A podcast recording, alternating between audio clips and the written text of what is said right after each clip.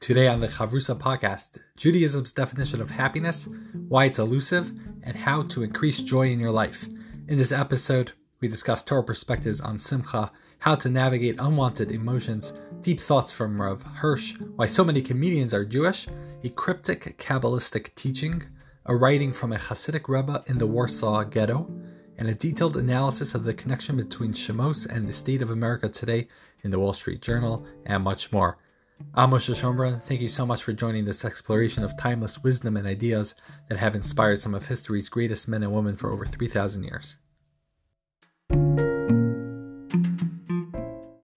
Today's topic in the book Living in the Presence that we are learning together is happiness, simcha, authentic joy.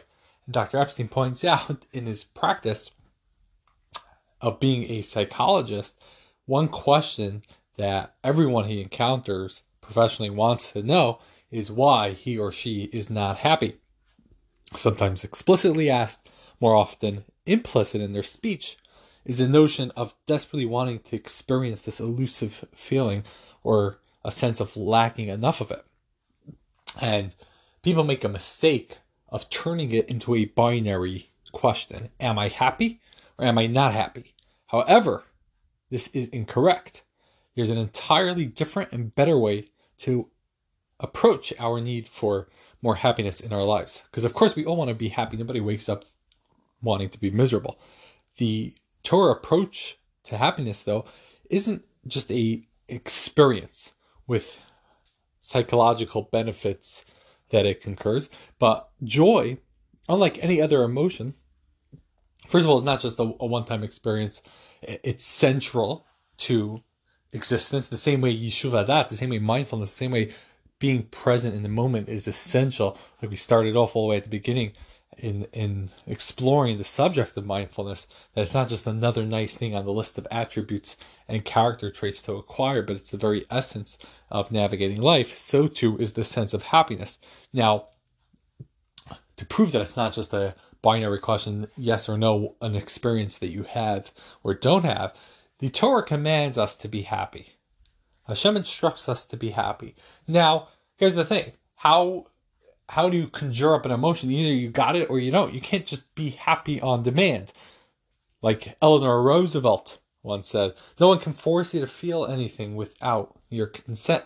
So you can't just be told to feel happy and then be happy. It's either you have it or you don't. So what's the idea? What's what's the idea behind the Torah directive uh, to attain happiness? How do we go about that? And presumably, presumably, if we know this, that you can't just conjure up an emotion on demand, Hashem knows this too. Our Creator would know it as well. So then, what is the intent? What is Hashem's intent here? Usually, it will backfire. Actually, if you try so hard if people keep telling you to be happy and you're not happy, then you'll just be further frustrated and you'll further be trying to force something in a hole that doesn't fit. So, happiness, then, according to the Torah, the definition is not just an emotion, but an attitude, an attitude with a cognizance of a deep sense of purpose, equanimity, and fulfillment. When you have that sense of purpose, equanimity, and fulfillment, and you approach your entire life with this attitude of being in the moment, and in this moment, as we discussed in the episode of equanimity, as we discussed of loving the process, that the process itself is the goal. You're able to just take the context where you're in in that situation and approach it with this sense of of belonging, with a sense of purpose. That in itself will is is what we would call simcha in Torah jargon. Jargon. Now, simcha, Rav Hirsch points out, is very much related to the word Tzameach. Sameach and Tzameach phonetically uh, similar. Simcha is, is happiness and Tzameach is to grow. When you're in that element, when you're in that element that each moment is an opportunity for growth, each one it's being acted on in in its very essence, and you're touching the core of who you are, you'll feel this uh this attitude of growth, this attitude of contentment, this attitude of purpose.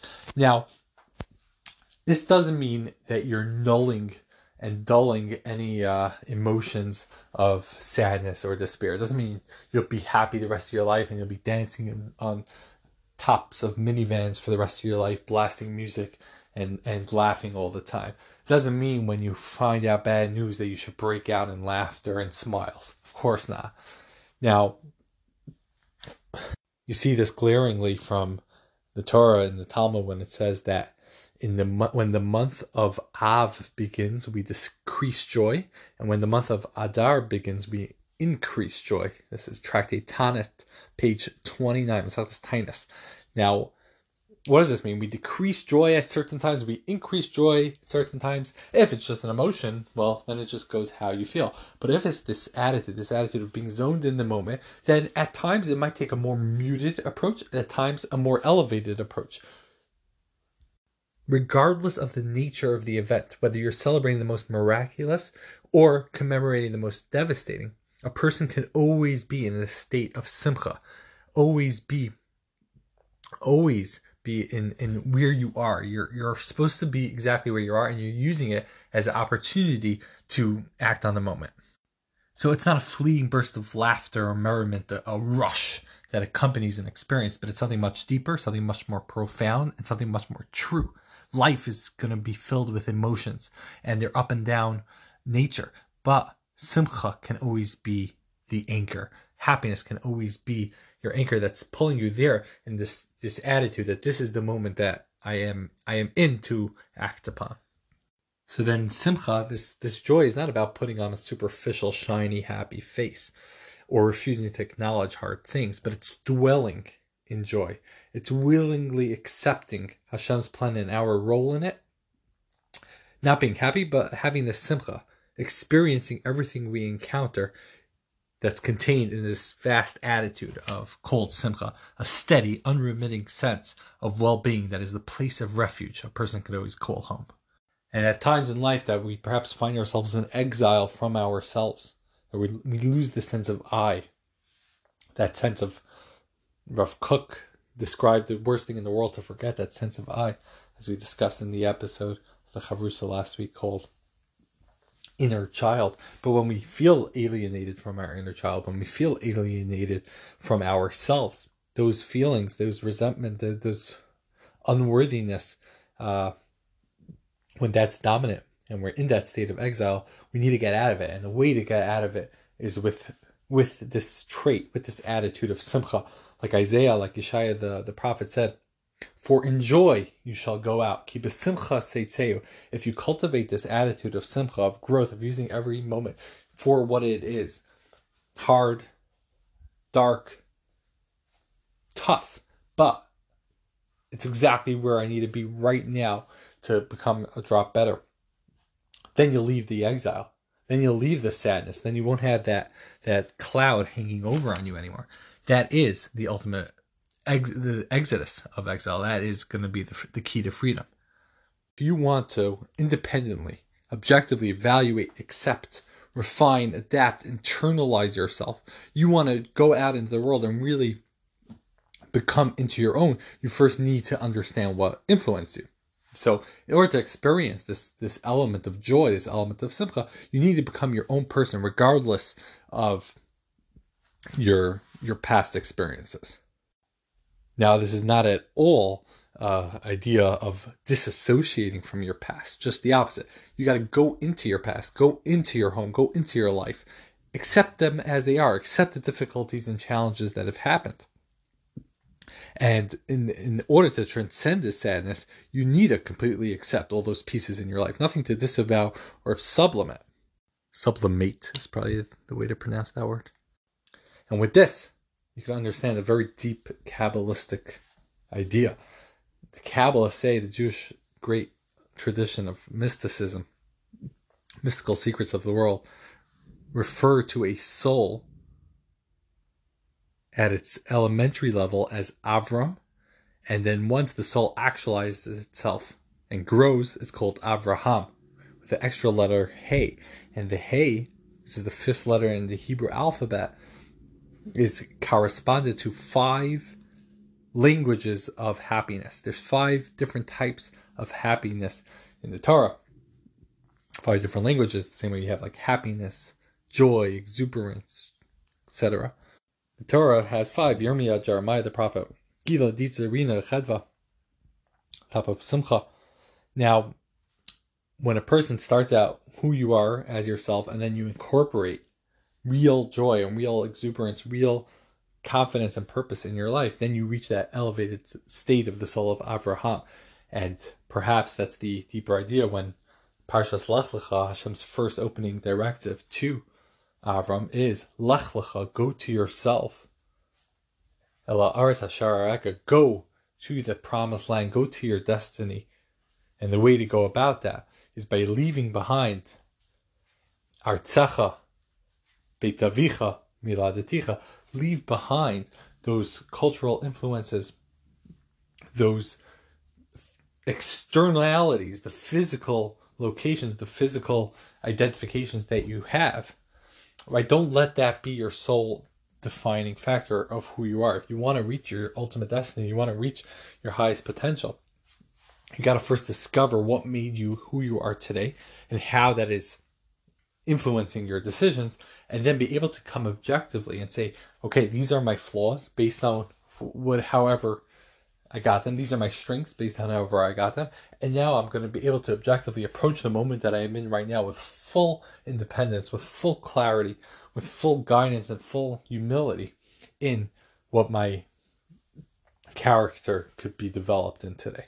That's going to be that ultimate sense of growth of sameach and sameach of happiness.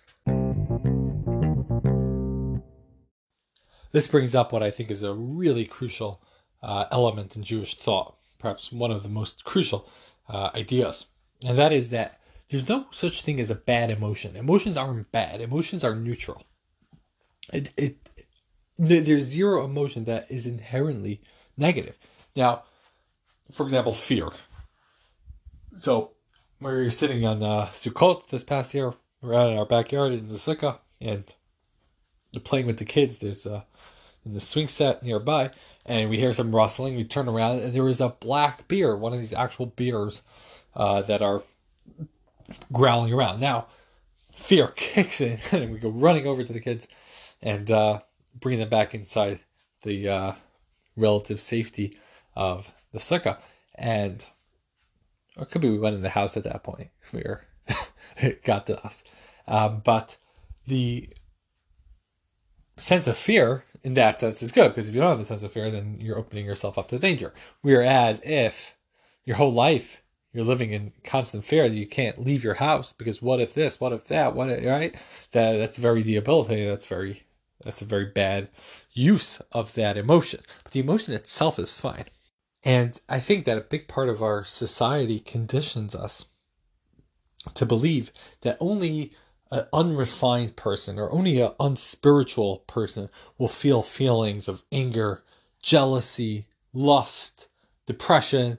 Right? That's if you're unrefined and unspiritual. That's an experience of a deficient person. And once you have that, then there's an endless loop, a cycle of self recrimination, doubt, guilt, and when you're filled with that, then you're sapped of, of resolve to grow because it just builds upon each other and more guilt and more feelings of dejection. And it's a, it's a vicious cycle of, of uh, fruitlessly attempting to suppress these feelings. And you feel guilty and regretful and then you try to overcome that guilt. And then again you feel guilty that you can't overcome it and you're experiencing the process again and again and again. The ancient jewish mystics say that the quote, evil does not descend from heavens refers to emotions. There's no evil that descends from the heavens. No emotions are evil. The only way it manifests in an evil way is how we relate to it. If we f- fell the emotion, if we bring it down, if we use it in a destructive way, so then that that emotion has become broken. And now it's up to us to restore it, to re reanalyze and rebuild our relationship with that emotion. So there's the midah, let's say, of gevura, an emotion of, of strength, of awe, of wonder. Now, in a negative manifestation, that will become in a sense of anxiety and fear from something bigger than you. Whereas in its most healthiest manifestation. It will reduce this awe and wonder of the world around you, of Hashem, of the creation, and how much opportunity there is in the world, and that will instill in you this this call to action. same is true with with Chesed and love.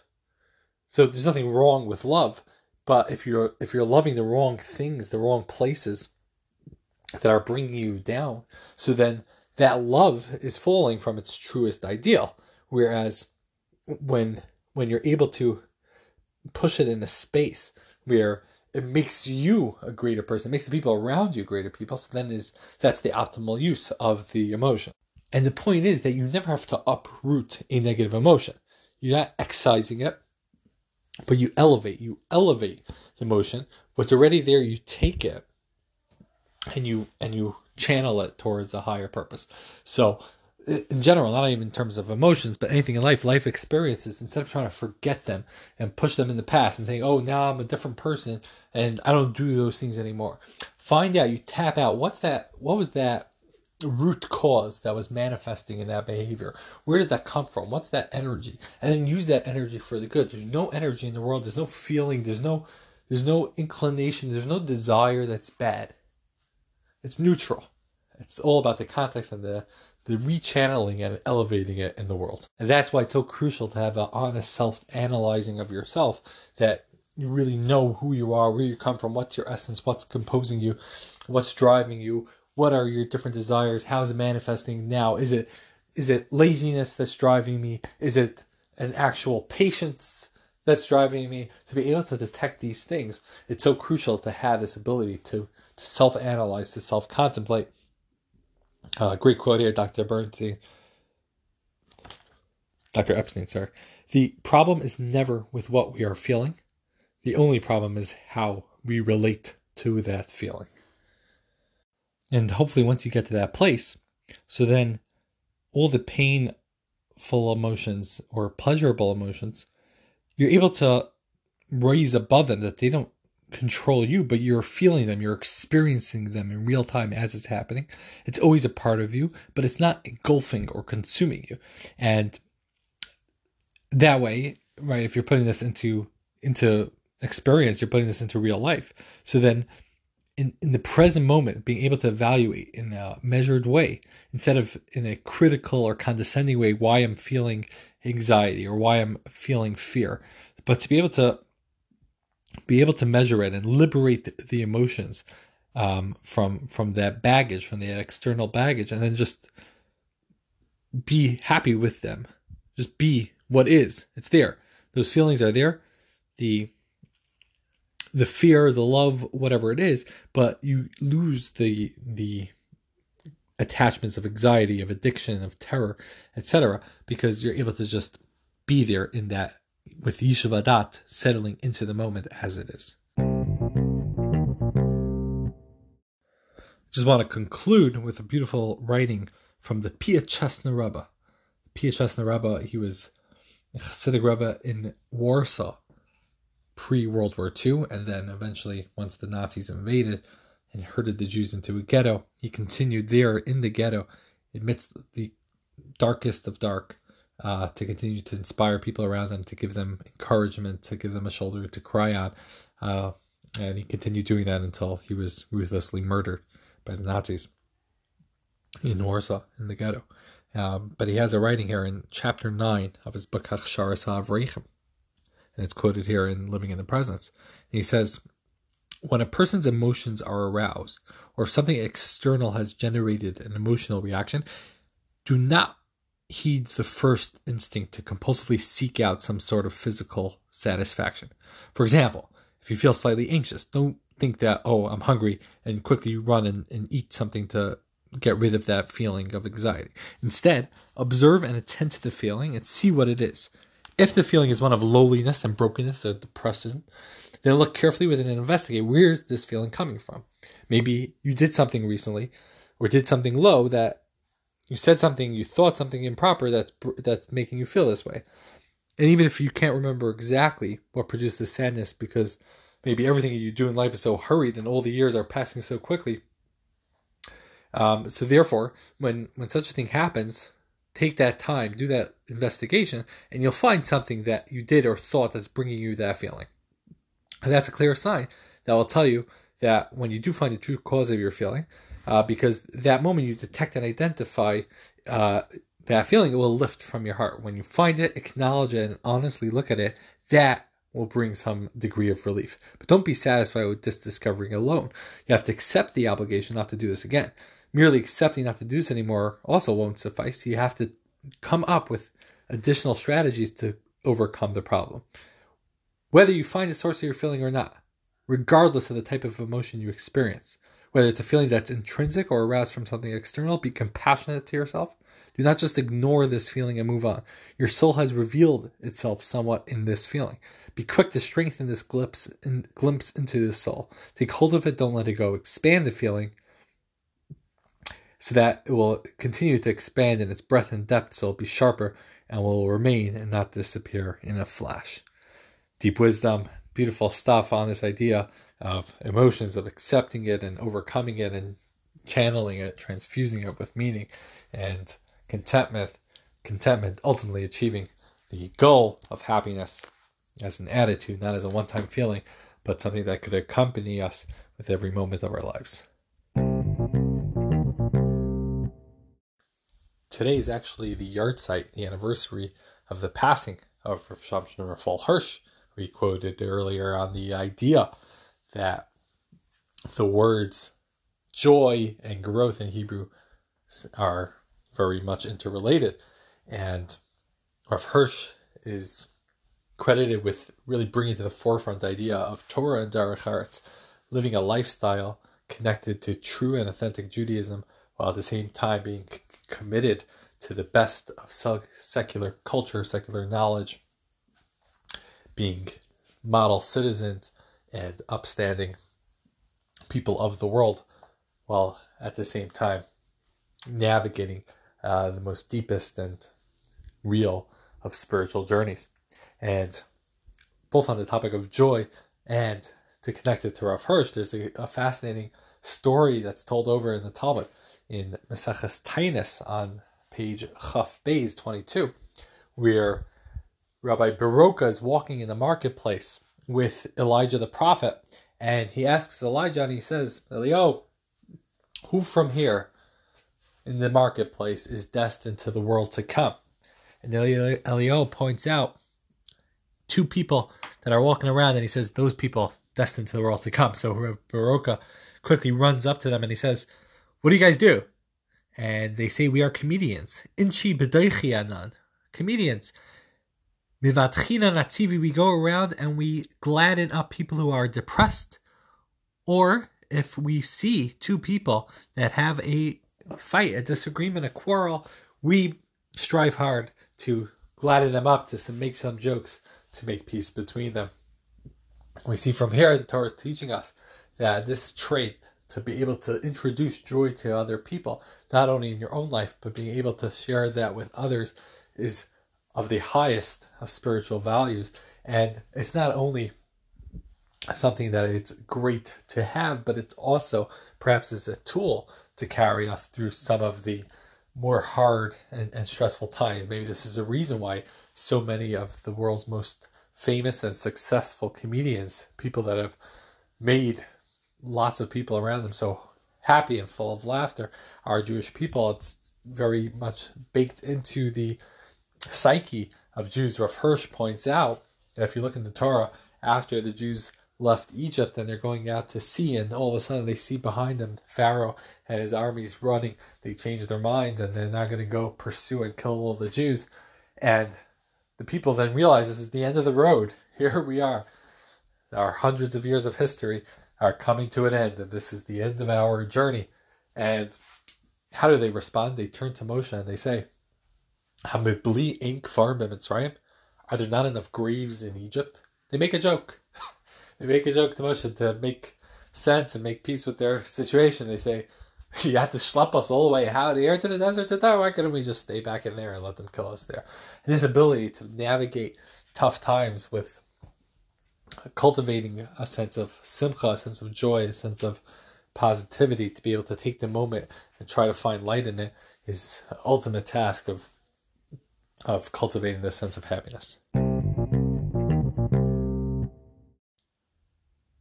There were two incredible cover articles appearing on magazines this past weekend. Number one was in the Hamodia Inyan magazine, a profile on the Shomrons written by prolific author, detailing uh, some of their most recent life decisions. Fascinating stuff if you're in the locale that there is availability for Hamodia.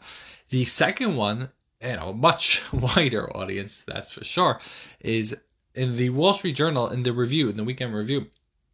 The cover, a article called Exodus and American Nation, written by Dr. Leon Kass, professor emeritus of social thought at University of Chicago and scholar emeritus at the American Enterprise Institute. And Dr. Kass begins the article and he says, What makes a people a people? What forms their communal identity, holds them together, guides their lives? To what do they look up to? For what should they strive? So these really critical questions. And he says that these, these questions have risen to the surface in our turbulent times of today. Controversy swirls about the goodness of nationalism, meaning of peoplehood.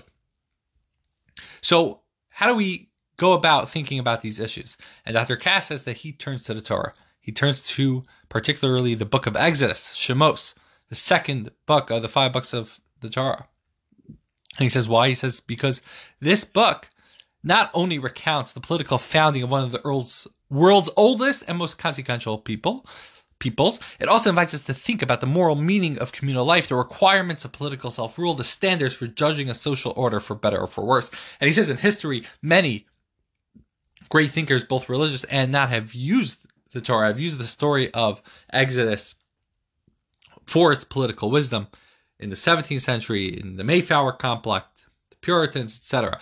Um, and he says, though, the case was made most eloquently by Jean Jacques Rousseau in the late 18th century, where he writes, The Jews provide us with an astonishing spectacle. The laws of Greek and Roman lawgivers are dead. The very much older laws of Moses are still alive. Any man, whosoever he is, must acknowledge this as a unique marvel and certainly deserves the study and admiration of all sages. So then, what can we learn when we turn to Shemos? When we learn, when we turn to the Torah, what can we learn? And he writes that the book really takes off. It picks off after Bereshit, after Genesis. The first book of the Torah is really the Jewish family, the story of the family, the patriarchs, the matriarchs, their struggles, their accomplishments, their their battles, their relationships, their missteps, and what they learn and, and grow from it and now it's turning to the development of the people coming from a family into a one body politic. And it's also the story of what is hashem's response to the evil and miseries of humanity when humanity remains uninstructed evil and misery reign supreme. And hashem's response by instituting his teaching at sinai is the the way forward the path uh, for human decency dignity righteousness holiness and at the beginning of the story, the Jews are flourishing in, in Egypt, but seeking to curb their proliferation. The new Pharaoh comes and reduces them to slavery, orders the genocide, the, the drowning of all male infants, and finally, um, the oppression gets too too great to bear for, uh, on the Jews, and they they're they're crying out from the oppression. And Hashem charges Moshe and Aaron, Moses and Aaron, for to secure the release of the people uh, from Pharaoh through signs, wonders, just and uh, as we know it today as the ten plagues. And after the tenth and most devastating plague, Pharaoh finally relents and urges the Jews to leave, um, only to set out the next morning in pursuit of the escaped ex slaves and uh, pursue them into the Sea of Reeds, where the miraculous events of the time allowed the Jews to survive while final, finally vanquishing their oppressors. The story continues, and in brief, the miraculous passage through the sea, the nourishing subsequently uh, with the manna from the heavens that sustained them. And they're wandering in the desert. They finally arrive at Mount Sinai, where Hashem, through Moshe, offers the motley group of ex slaves an everlasting covenant. If you will hearken to my voice and keep my covenant, you will be my treasure from among all the nations. You will be to me a kingdom of priests and a holy nation. And Even before even hearing the details, all the Jews answer with one voice and accept the offer. Uh, amid and pledged themselves to this this covenant, to this mission. And amid thunder, lightning, Hashem issues the Ten Commandments, which uh, which are essentially principles, ten principles of Judaism and Torah that are to guide the people when they come to the promised land in Israel and subsequently throughout their very existence in exiles and the like. Now, essential to these principles, instructions, injunctions to sanctify the Shabbos, Shabbat, to honor father and mother, family values, along with prescriptions of idol worship, murder, adultery, theft, swearing falsely, coveting what belongs to your neighbor. Uh, next comes dozens of ordinances, not only covering crimes and torts, but aiming at ethical and spiritual uplift. They limit indentured servitude, demand proper treatment of strangers, care for widows, orphans, and the poor, institute festivals of gratitude to Hashem. And again, without hesitating, the people freely embrace the constituting law. But even if the law looks complete at this point, something important is very much missing. For all these ideas and, and these ideas of, of ethical law fails to address the deep longing of human beings to be in touch with what is highest and best, the ultimate good, to relate directly with the divine. And that's the final part of Exodus, the final part of the book of Shemos, which deals with this necessity. Hashem summons Moshe to the top of the mountain and gives him detailed instructions for building the tabernacle, the sanctuary intended to be the symbol of to be that, that access point, enabling Hashem to dwell among his people and for the people to experience Hashem in their everyday lives. Now, this need to have this sanctuary is revealed in the story of the golden calf as the people down below, fearing the loss of contact with Hashem, demand that Aaron make for them a God who will go before them in Moses' stead. And once their apostasy is discovered, Moses restores at great order, or restores order at great cost, uh, purifying the camp and pleading successfully with Hashem to forgive the transgressors. Now, knowing there could be forgiveness this element learned from the story of the golden calf that forgiveness, even for the ultimate covenant breaking uh, transgression, the people accept the covenant again and eagerly build a tabernacle, following letter for letter the detailed instructions. The creator of the world is at last known by a nation of the creatures made in his image. Throughout the story, Hashem and Moshe provide initiative and direction, but the people themselves, gradually shedding their slavishness, increasingly become co partners in the venture. And although the story has just begun and many trials and failures lay ahead for the Jewish people, they have embraced the grand founding vision of a kingdom of priests and holy nation who will carry to all of humankind the example of Hashem's way for a better life. Dr. Kass continues that you indispensable to the Jewish people's founding is the unique philanthropy of Hashem. That unlike indifferent natural powers and concepts that were previously understood of what God is, Hashem enters a covenant with human beings, aiming to make them holy as He is holy. Unlike the edicts of despotic human rulers, His law applies equally to all and intends everyone's benefit. And He is merciful and gracious, willing to forgive in the presence of repentance of return, repudiating the tragic view of the world and a view that was later introduced by those that wanted to replace the Torah. He encourages high striving despite the recurring likelihood of failure. So there's really three parts of the story the slavery and deliverance, the covenant and the law, and the worship and relationship with Hashem that become the three pillars of the children of Israel's enduring national existence really cool also that it's becomes the three pillars of the opening of Pirkei Avos.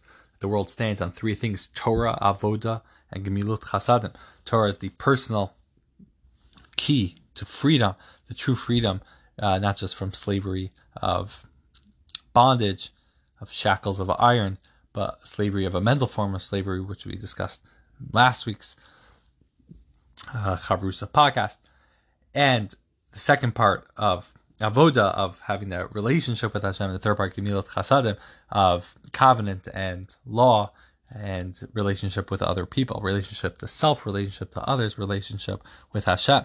Now, this becomes part of the national existence, the tale of slavery um, in prosperous Egypt and the astonishing deliverance and its deepest messages, deepest spiritual messages. The first pillar is the constitutive national narrative, which is memorialized memorialized and retold annually by parents the children each year, um, Passover during the Seder, and absent a relation, a relationship with Hashem, the Jewish people might still be enslaved to man. Remembering our own servitude, we should deal kindly with the vulnerable. That's the message of of Egypt. Now, the second component, the covenant in the constituting law, the second pillar, establishes the way of life under which people are to live and rule themselves, not content merely to provide instruction for rectifying mutual wrongdoing. The law of the halacha is also a moral teacher. It's an ethical teacher, touching on all aspects of human life. Its guidelines protect human dignity against abuse and self abasement and encourage reverence for life and property, care for the needy, fair dealing in all transactions. Aiming beyond justice. It's not just justice, just justice not just tzedakah, it's chesed. The law seeks to promote grace and gratitude, lifting human beings to fulfill the promise implied in man's being in the image of Hashem. Third pillar is fulfilled and satisfied in the human longing for something better than our mortal selves, a place for the community to meet, to seek, and commune with Hashem, the center of communal life. It's a home for showing gratitude, seeking, seeking forgiveness for for davening, for real prayer in, in its deepest concepts and, and sacrifice of, of our own lusts and desires, for dedicating personal and collective life to serving Hashem and His higher purposes for humankind. Dr. Kass asks, What can today's American reader then carry away from this story? Does it have universal contemporary significance? And he says thoughtful people have long detected numerous parallels between the United States and biblical Israel. Americans owe our origins to an escape from despotism and a desire for religious freedom. We too are particular and distinctive people with a universal creed. In announcing our birth, we declared all men are created equal, endowed by their Creator with certain unalienable rights. We have a constitutional, constituting national law approved by the consent of the people, and when in mid 19th century our union was challenged and its founding creed repudiated, we renewed it through the sacrifice of a bloody civil war, so that, as Abraham Lincoln said, this nation under God shall have a new birth of freedom. For most of its history, America was a nation characterized by reverence as much as by love of liberty. Our Constitution is not neutral between religion and irreligion.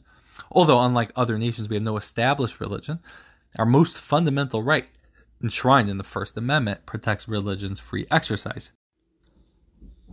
Times have changed, though, and what calls out from today's or to today's reader of Exodus, to today's understanding of this three pillared structure of Israel's founding, that a people to endure and flourish need a shared national story, accepted laws and morals, and an aspiration to something higher than our own comfort and safety. A devotion to technological progress, economic prosperity, and private pursuits of happiness won't sustain a story when it is contested or when the story is despised by others, when morals are weakened and national dedication is abandoned.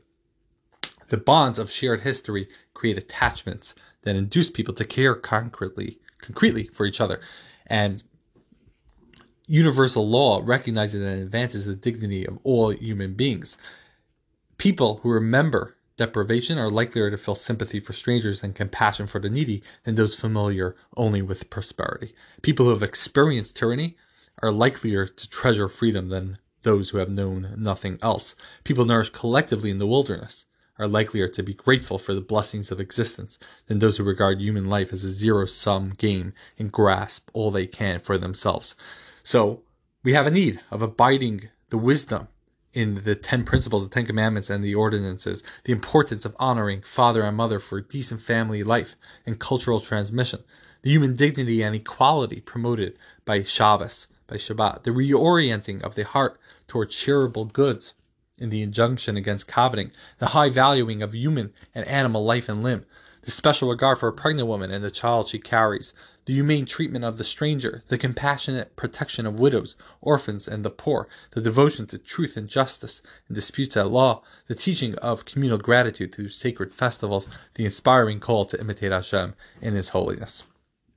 Against degrading human productivities, Halacha not only prohibits wrongful conduct and threatens civil peace and order, it also promotes human or that threatens civil peace and order. It also promotes human excellence and directs the soul toward the divine source of all blessings. And he concludes, as Rousseau argued 250 years ago, this timeless book remains an indispensable resource for thinking about the good life, the good community, freedom and law, justice and holiness, the meaning and purpose of our existence. It deserves and rewards our most serious attention. Now, what Dr. Kass has discovered and what he beautifully elaborated on is the aim of the Chavrusa podcast exploring the wisdom, exploring the ideas that have inspired history's greatest men and women for over 3,000 years. The timeless gems that are there that we could use in, in, the, in the most deep and relevant and profound ways and implemented in our own lives, in our own communities, countries, etc.